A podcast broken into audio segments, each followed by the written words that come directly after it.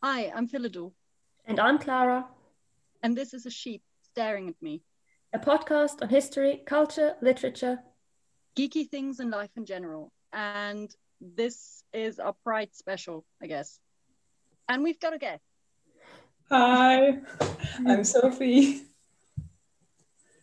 Yeah. Um, so we did have a plan, which I now forgot, but wrote down. Um, okay. Um, so one might ask oneself, uh-huh, um, why the heck we're doing a Pride special because everyone's doing a Pride special or something about Pride, I guess. And um, yeah, and I don't know if we know why we're doing a Pride special, but I guess it matters to us. I don't know. Do you know why? Yeah, I mean, personal importance. I don't know. yeah, yeah, because it's uh, important to me personally. I would say. Yeah, and um, well, and obviously, while while Pride is going on, there's everything. I mean, Pride is everywhere. That's the problem. um, if you try to, you know, keep yourself out of it, you can't, yeah. and you shouldn't. And I'm rambling, so Clara, please help. yeah, I would say that pride is personally important to me. And I would also say that it's often misunderstood because of the word pride, um, maybe especially in a German context, because Stolz seems like a negatively connotated word.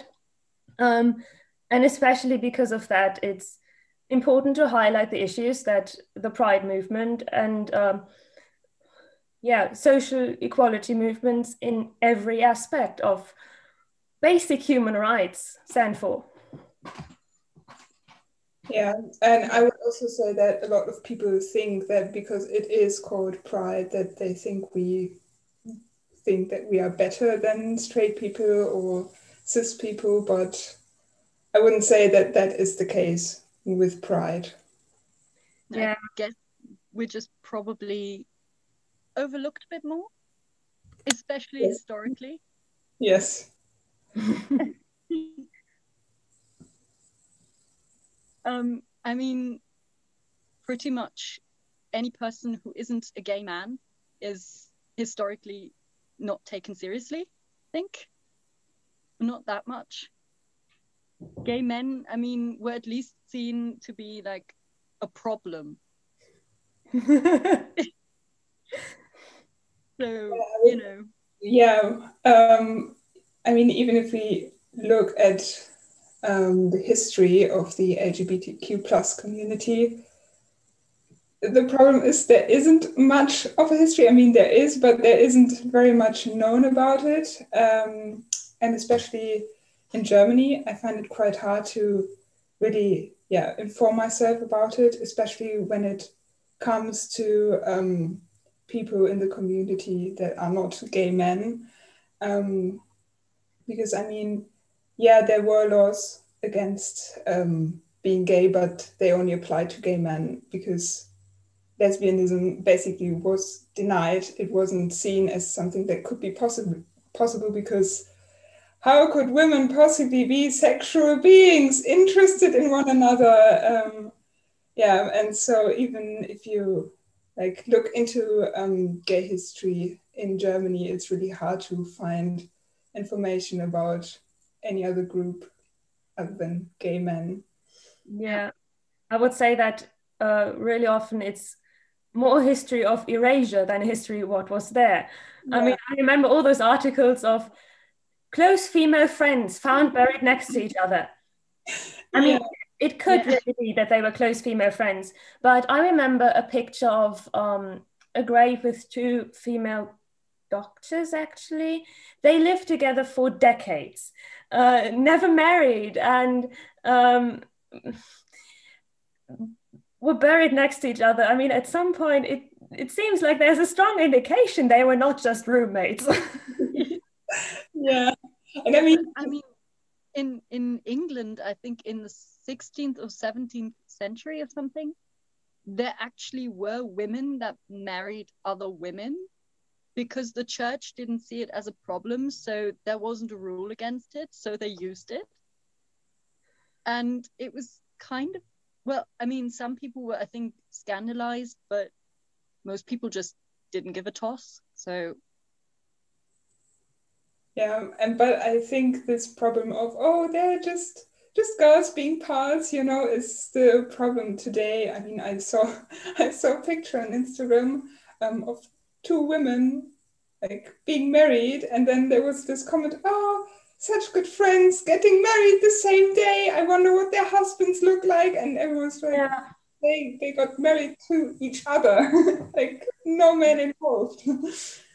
I think I saw that too. I forgot the names though.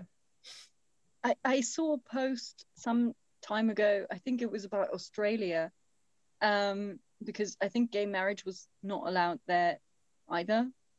And anyway, so there there was this post um, where two women were getting married, and the um, their dog was a flower girl or whatever, and um, someone commented, "Oh my God, so glad this is possible now." And I think everyone who saw that just basically thought that the dog wasn't allowed to be flower girl before. And I thought that too. Me too. I remember that post, and one person commented, um, maybe even of the wedding party. That person commented, For a moment, I forgot that homophobia was a thing and thought, What is wrong with the dog being a flower girl? yeah. Yeah, I mean, what is wrong with a dog being a flower girl? Yeah. no, um, I don't know. I, I think personally, I have to say, in my personal history, um, I was thought to be a lesbian more often than people kind of thought I wasn't one. And I don't know why. I think that applied to me too, but I know why. I played football. yeah, and it's your hair now. So yeah, but with the hair, no one ever asked. well, people. Well, uh, for me, I think it was my dad asking me, "Are you a lesbian?" So many times. I, I'm not, but you know. yeah, I remember being asked a lot with female friends when I was younger, and I went totally against the stereotype of a lesbian back then with hip long hair and i was never girly so i didn't go totally against that. you know, just saying the hip long hair isn't against the stereotype. It's your thing yeah. But i was always asked are you two together? Are you in love with her? Yeah and that's coming from from the two ones who aren't actually lesbian. Yeah yeah and um, everyone always thinks that i'm totally straight so. I didn't so i didn't think that. I but... remember i'm sorry i didn't want to interrupt you. Um, i was finished talking so. Okay. Uh, to that uh, topic of assuming sexuality or making jokes about that i remember um, something that happened when I was in England with Lovis. Shout out to Lovis. Um, we were trying on, she was trying on a dress in a charity shop we were working in, uh, or she was allowed to take that home where we were staying. And she didn't know where the buttons went, if they went in the front or in the back, because the cut seemed so that the buttons went in the back, but then the uh, the tag was in front. So uh, the next morning, she told the lady we were working for that she wasn't sure about that, and that that lady we were working for wasn't sure either. And I only realized hours later what she had uh, said because she fiddled around with the buttons, turned to me and said, "Well, you're both way you're both ways sort of girl anyway, aren't you?" both ways sort of girl. And then she left us with a dress, and we were both a bit dumbfounded what that had to do with a dress. And hours later, realization happened. So, yeah, to everyone else who got that, props to you. I didn't for hours. yeah. Um, okay. just um, because I didn't prepare anything. Again, I'm just winging it, as one might have noticed. Um, what do we know about um, the history of Pride Month? Because I do know a few things, but I don't really know anything. I genuinely don't know anything uh, apart from the fact that it started, I think, in 1970. But um, 19... riots in 1969, but I don't know anything more. so. Yeah, I've got, I've got, some notes that I can uh, tell you about because I I did know Stonewall 69, that riot, but not a lot more. And I thought, well, it isn't just Stonewall, isn't it? Um, and what I found, um, which is, I think, important to note, is that that wasn't the point at which Pride started, at which, uh, you know, at which um, gays started to happen. Because a lot of people say gays haven't always been here. Yes, they were.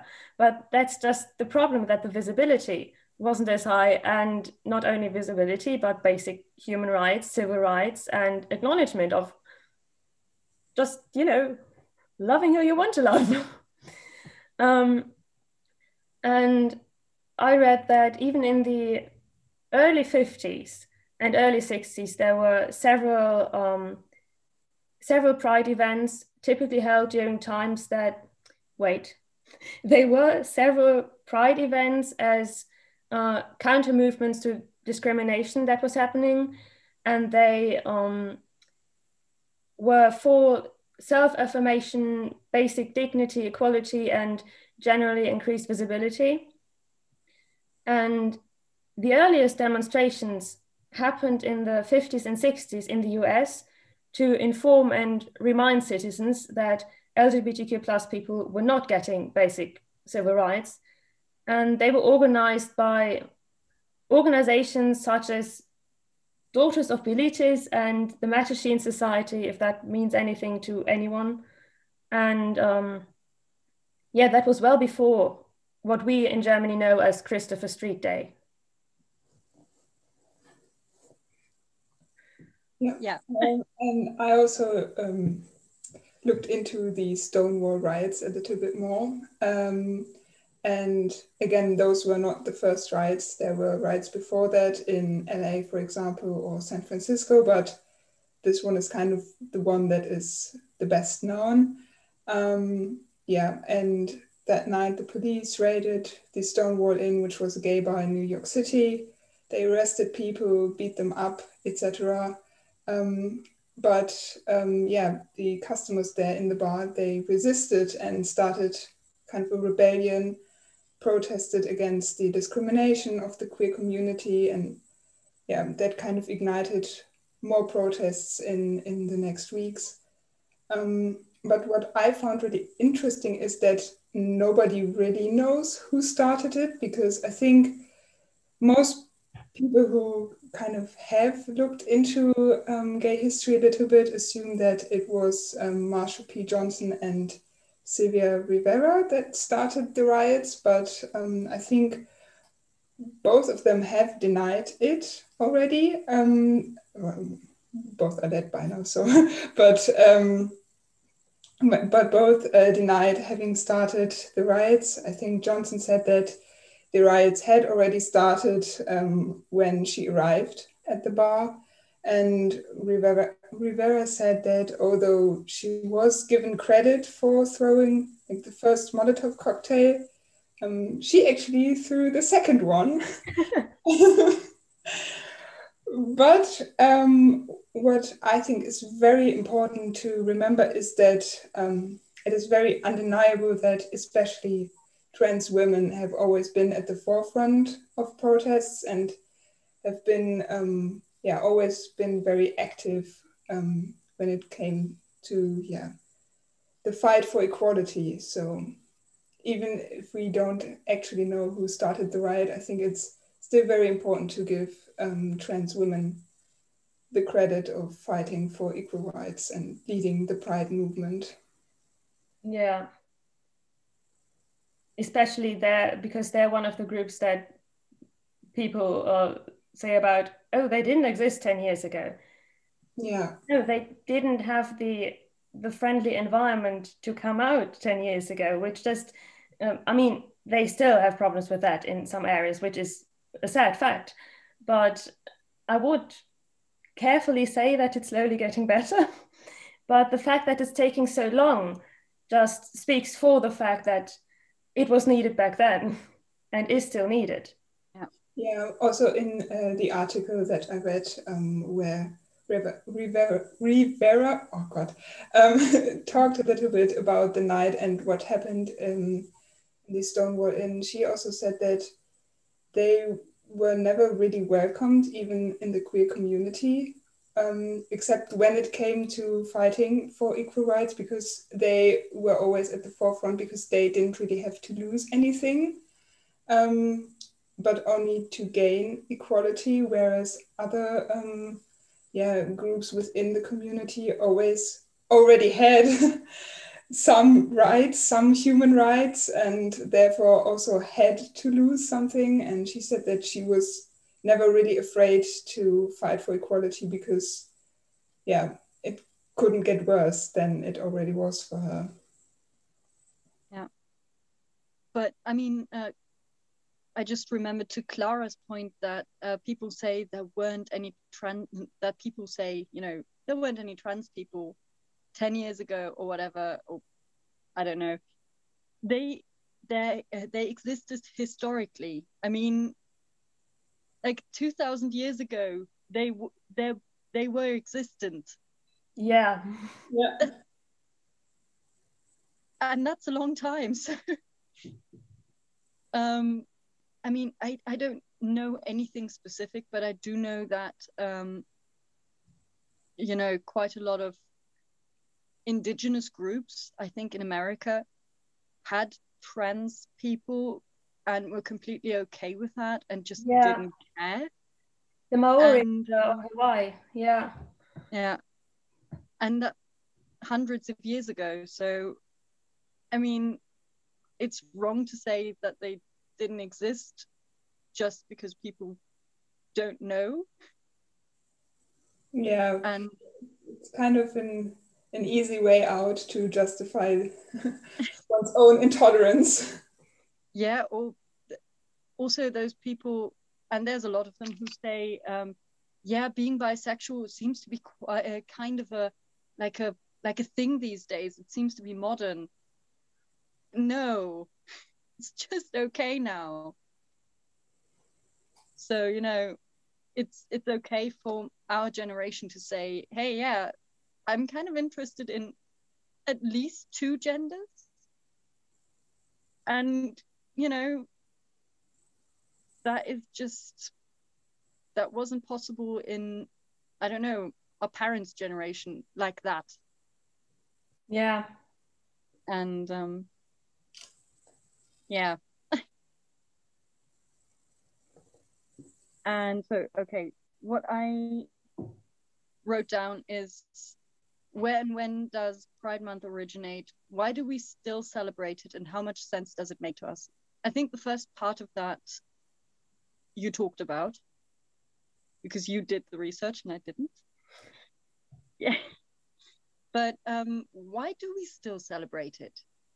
And how much sense does it make for us?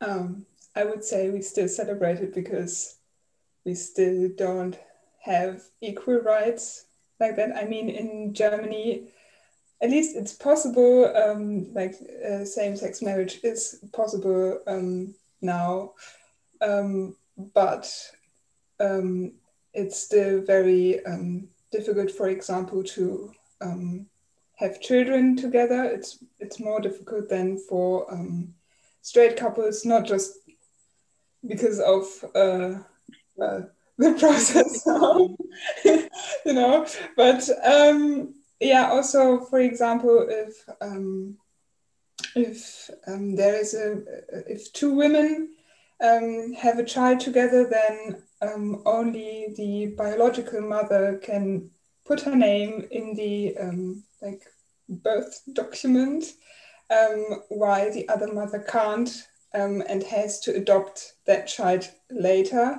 Um, whereas it's like when a straight couple goes to a hospital and the woman um, yeah is pregnant then nobody asks whether the man is the biological father or not like it's just accepted that those people are family and they have yeah all the rights as a family whereas for a lesbian couple for example yeah. that's not the case yeah and even if even if the man going along with it isn't the father yeah and that's known and that nobody just nobody cares mm. yeah if, if say yeah write him down as the father then he is the father like yeah. yeah.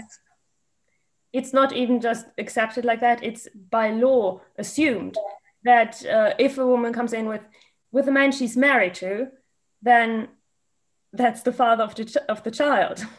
Yeah. Yeah exactly.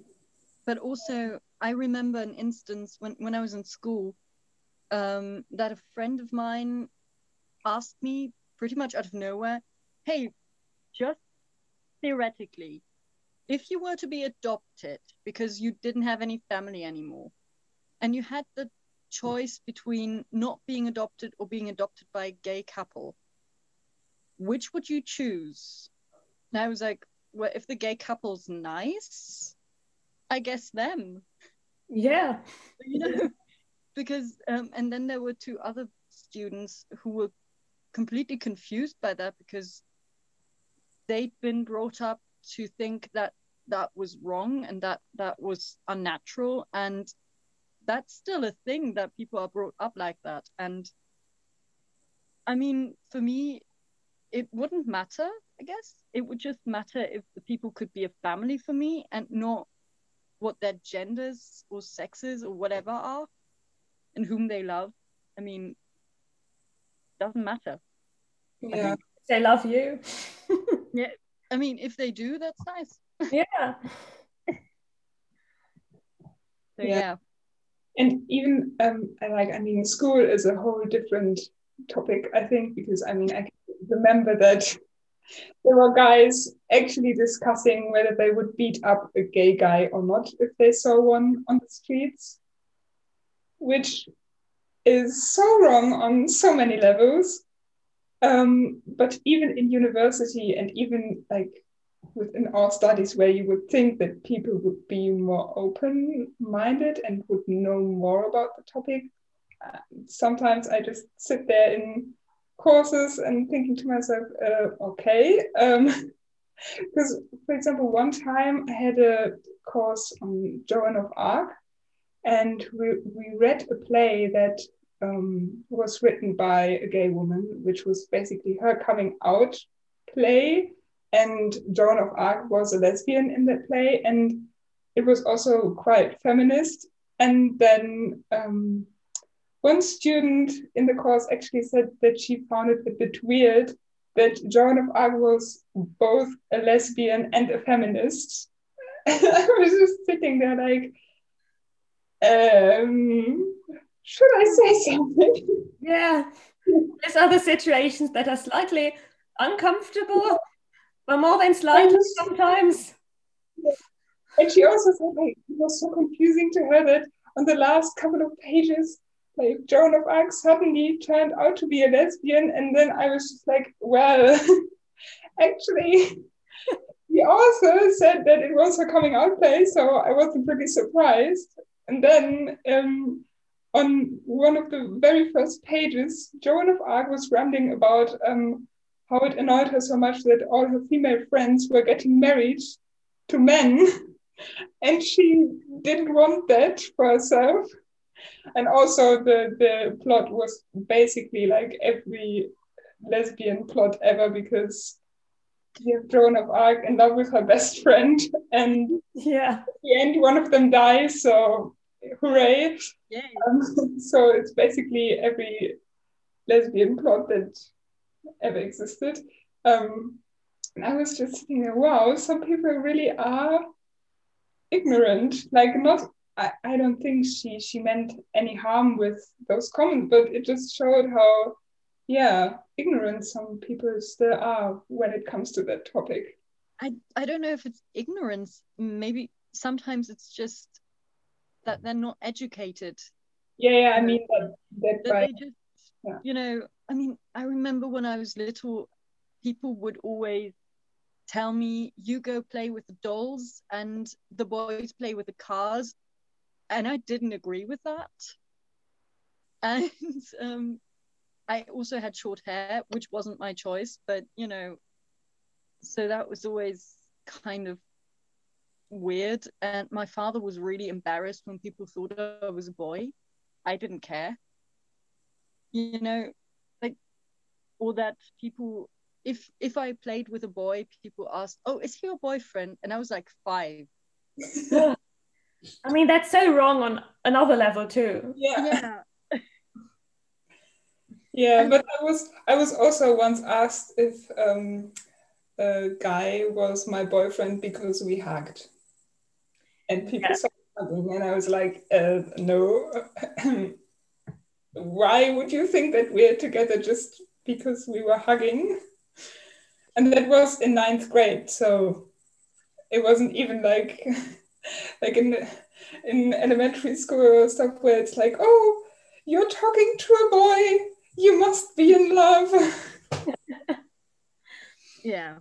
Yeah.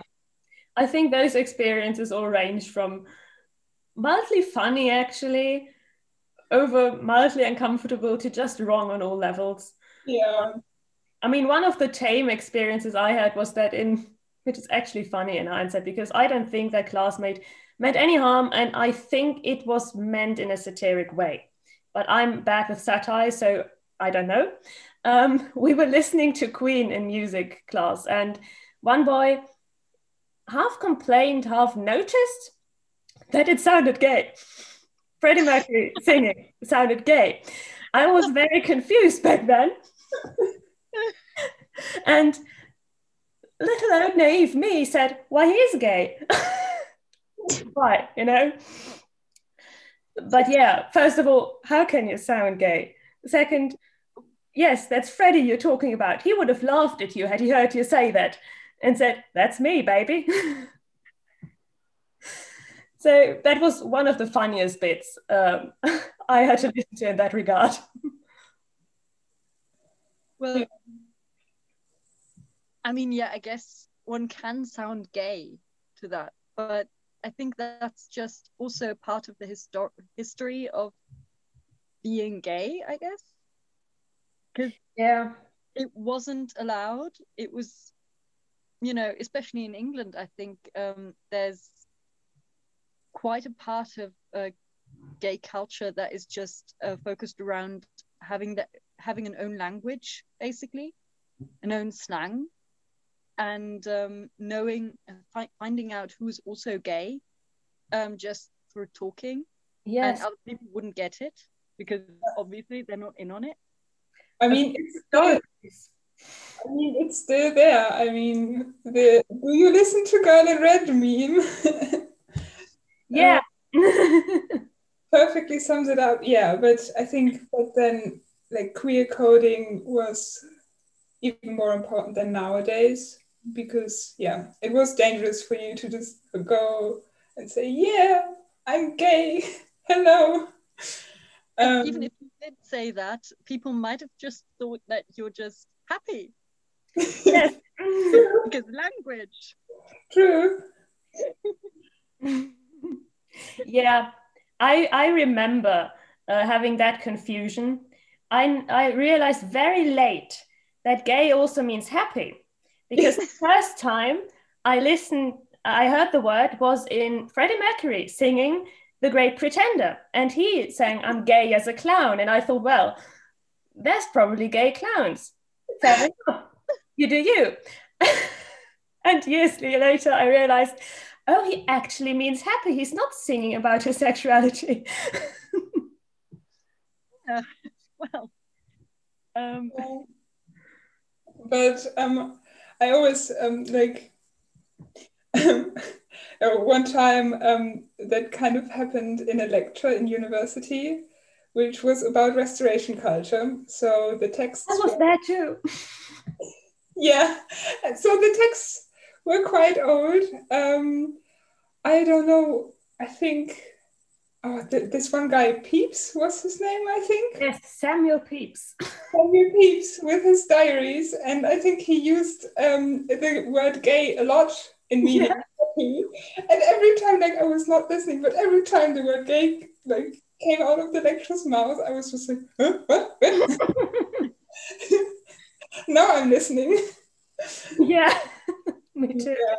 I mean, I, um, at that point, I already knew like that the word gay had multiple meanings, but my brain was so programmed to associate the word gay with like, yeah, sexuality, I guess, that uh, I was always like, yeah.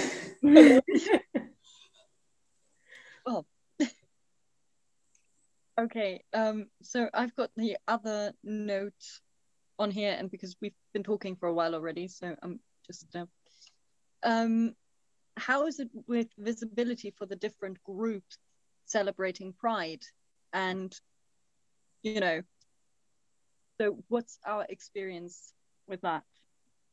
Just go to that because otherwise it's just getting too broad, I guess. um, yeah, I would say as a white cis lesbian, I'm kind of in a lucky spot because yeah when you talk about gay people people usually mean gay men and lesbians basically. Um, and those are i think like the groups that still have the most representation in media and books and stuff. Um, but i would still say that there's room for more, especially um, because lesbian representation isn't always uh, that good, um, especially in movies. Um, when it comes to the male gaze, to sexualization, fetishization, that's still, um, I think, a big topic. Um, and yeah, could be that, Have you watched Booksmart? Uh, no, but I want to. I mean, on on that part with, you know, visibility for lesbians, it's really good. Yeah, I mean, they've I've seen done some, that well. Yeah, I've I've seen some clips and I want to watch it really badly, but um, yeah. A movie that I cannot recommend, even though it's kind of listed as a lesbian classic, is Blue is the Warmest Color.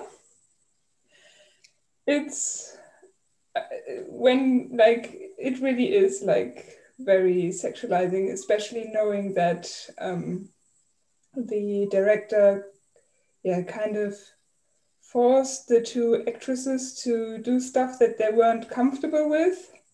Mm. Um, and yeah, it's very explicit. And I watched it, and even apart from that, I didn't like the movie because I just found it boring because nothing much really happened except for the two of them to have sex and argue, I think. Um, but no, that's, that's my opinion on it. Yeah, but um, with book Booksmart, the thing I found really interesting also was um, this um, the director is a woman, and she um, also said because there is a sex scene in there, um, and she, she decided that really just like five people will be in the room. Like she the two women the two girls who were in the scene. And i think one guy who had a camera and one person who did the light or sound or all of that. And um, she just completely reduced it to the minimum uh, because she said those scenes are really weird anyway and i don't want to make it even worse. And i just wanted it to be normal. And she managed and it was really good. And i think the actresses were really comfortable on set. So yeah, yeah. good. I mean what we've learned from sophie's uh, point right now is that visibility and representation doesn't always mean good visibility and good representation. And when done wrong it can do more harm than good actually. Oh yeah. also, I think what I'm personally um, part of two side groups, two uh, groups that aren't really in the limelight. Um, as a well, I guess I'm defining at this point as a bisexual, gender fluid person, um, and there isn't any representation really. Like, I didn't yeah. even know that I defined as that because I didn't know what it was until I really did some research and there wasn't anything. And at some point I I did find some definitions and I did identify most with those. So yeah, but I haven't ever seen a film or series or anything that had a realistic gender fluid person in it. I mean, I guess there's possibly bisexual representation out there in films, but it's not really addressed or really, you know, taken seriously. So that's a bit problematic. Yeah, especially those that do not fall on, let's say, the extremes of the spectrum, yeah. where, where you can't say, oh, 100% straight, oh, 100% gay, as if that even exists. You yeah. know, it ask me, I don't know about the spectrum. I just know a teeter around the middle. Um.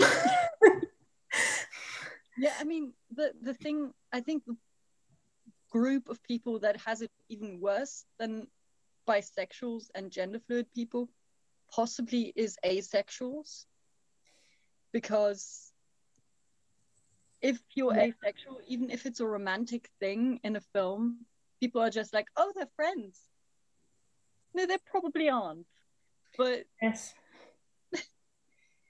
And i mean uh a lot of people say that asexual ex, asexual shouldn't actually be counted among the lgbtq community which is so disrespectful and hurtful to them. And to everyone else as you know but yeah. Yeah i think there there comes um, also the problem um, that within the community there's a lot of disagreement. Um, like i know that um, there are a lot of people in the lesbian community who are very biphobic against bisexual women which i to this day i don't understand because i mean we know what it feels like if your sexuality is not respected and um, yeah and we all know that sexuality isn't a choice so why would you be like making other people within the community feel bad for it? Um, and discriminate discriminate against yeah basically your own community in, in a way. Um, yeah but also um, like I I think to this day I've read one book with um, a character actually that was asexual and aromantic. And um, it also talked about the fact that, um, yeah, it's often overlooked and not really seen as a real identity, um, which of course it is. And that people say, yeah, I mean, you're when they're, for example, aromantic and not visibly in a relationship with someone, um, then they people say yeah you don't experience real discrimination because like people won't harass you on the streets for holding hands with someone um, or stuff like that. But i mean people who are aromantic or asexual or both they still don't fit into the heteronormative concept of what love is.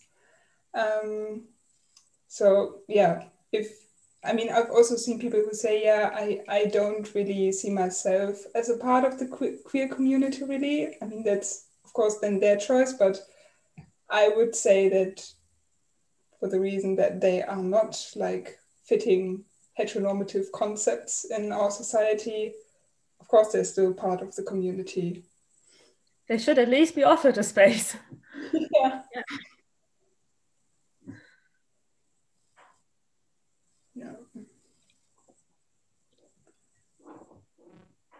Okay. Um. So, and um, I've got the question in brackets. What can we do to even things out? Because, well, obviously, as we have talked about, there isn't visibility for everyone, and there isn't, you know, the possibility to just yeah i would begin with uh, generally saying to answer questions as far as we can answer questions ask questions when we have questions. Because it's not really a division between knowing everything and being so wise about all that and and on the other hand uh, being the biggest homophobic there is you know? And that's basically the problem that there's uh, ingrained homophobia and education that isn't covering the real world and i can't really blame people that just don't know. But i would see it without without sounding too melodramatic. I would see it then as my duty to answer their questions and say hey this is what i know. This is where you can look. And yeah. Yeah. Also i think it starts in kindergarten. Yeah. As I said, you know, if you're a girl and you're friends with a boy, people will probably ask, Is he your boyfriend? We could just not do that. Like, just accept that a girl is friends with a boy or a boy is friends with a girl. I mean, you know. Yeah. Yeah. And I would usually people aren't really interested in sex. So just yeah. Yeah, and I would also say to like at least um, for myself um, that I definitely want to educate myself as well um, on other identities within the queer community. Um, and for example, um, yeah, I noticed um, around me were a lot of people who kind of um, had those stereotypes, like stereotypes against bisexual people, for example, that are very prominent in the media. And I don't know, I just, I would say, always educate yourself as well, even if you already know a lot about a topic there's still things, if they don't affect you directly, that you might not notice. Um, and you might not notice that there are a problem. And especially when it comes to intersectionality, um, that there are people, for example, if you're a person of color and also in the queer community, your experience will be different, like from a white person, or if you um, don't fall within the gender binary, for example, then your experience will also be different um, than from someone who uh, is cis. So, yeah, always educate yourself, I would say. And keep an open mind because, yeah. you know, pretty much anything is possible, I think. And yeah. Yeah, and I think like sometimes it's hard, for example, when I see kind of new identities emerging or people finding different words to describe their attraction, for example, than those that were used before. Like, yeah, I'm confused at first, like, what does that mean? What does that entail? But it's not that hard to just do a quick Google search and then try to, to learn about it. And yeah keep an open mind i would say. Or if, or if a person um you know uses a word that you don't know you can just ask the person what the word is yeah. without being completely disrespectful. And they might even be happy about you asking because you know they do want to be understood absolutely yeah yeah. Do we have anything else? I mean, we probably technically would have a lot of other things to talk about, but no time. But not for me, no. Oh, I think we we covered the most important stuff. yeah. I mean, to that, what we can uh, do, uh, I think what's pretty clear at this point is that we've answered that on a pretty personal level. Um, oh, yeah. We are not able to march into parliaments and change laws, but people can vote and elect the right people that introduce the right uh, laws and so on. Um, but from a very personal standpoint and interhuman aspect, conversational level, that's what we can do. Yeah. Yeah. so, yeah. I guess that was it from us for now again. I don't know, we're probably gonna start working on a next series of the podcast um, once the worst of the uni stuff is done. I don't know because it's pretty busy right now. In it? It is, yeah. I, I thought you were gonna say the worst of the plague. Um, too early. I don't know. But yeah. I mean, that might take a while, so. It, it might, sadly, yeah. So, if that's all, it'll be my task to close the hailing frequencies. yep. Okay. Bye bye.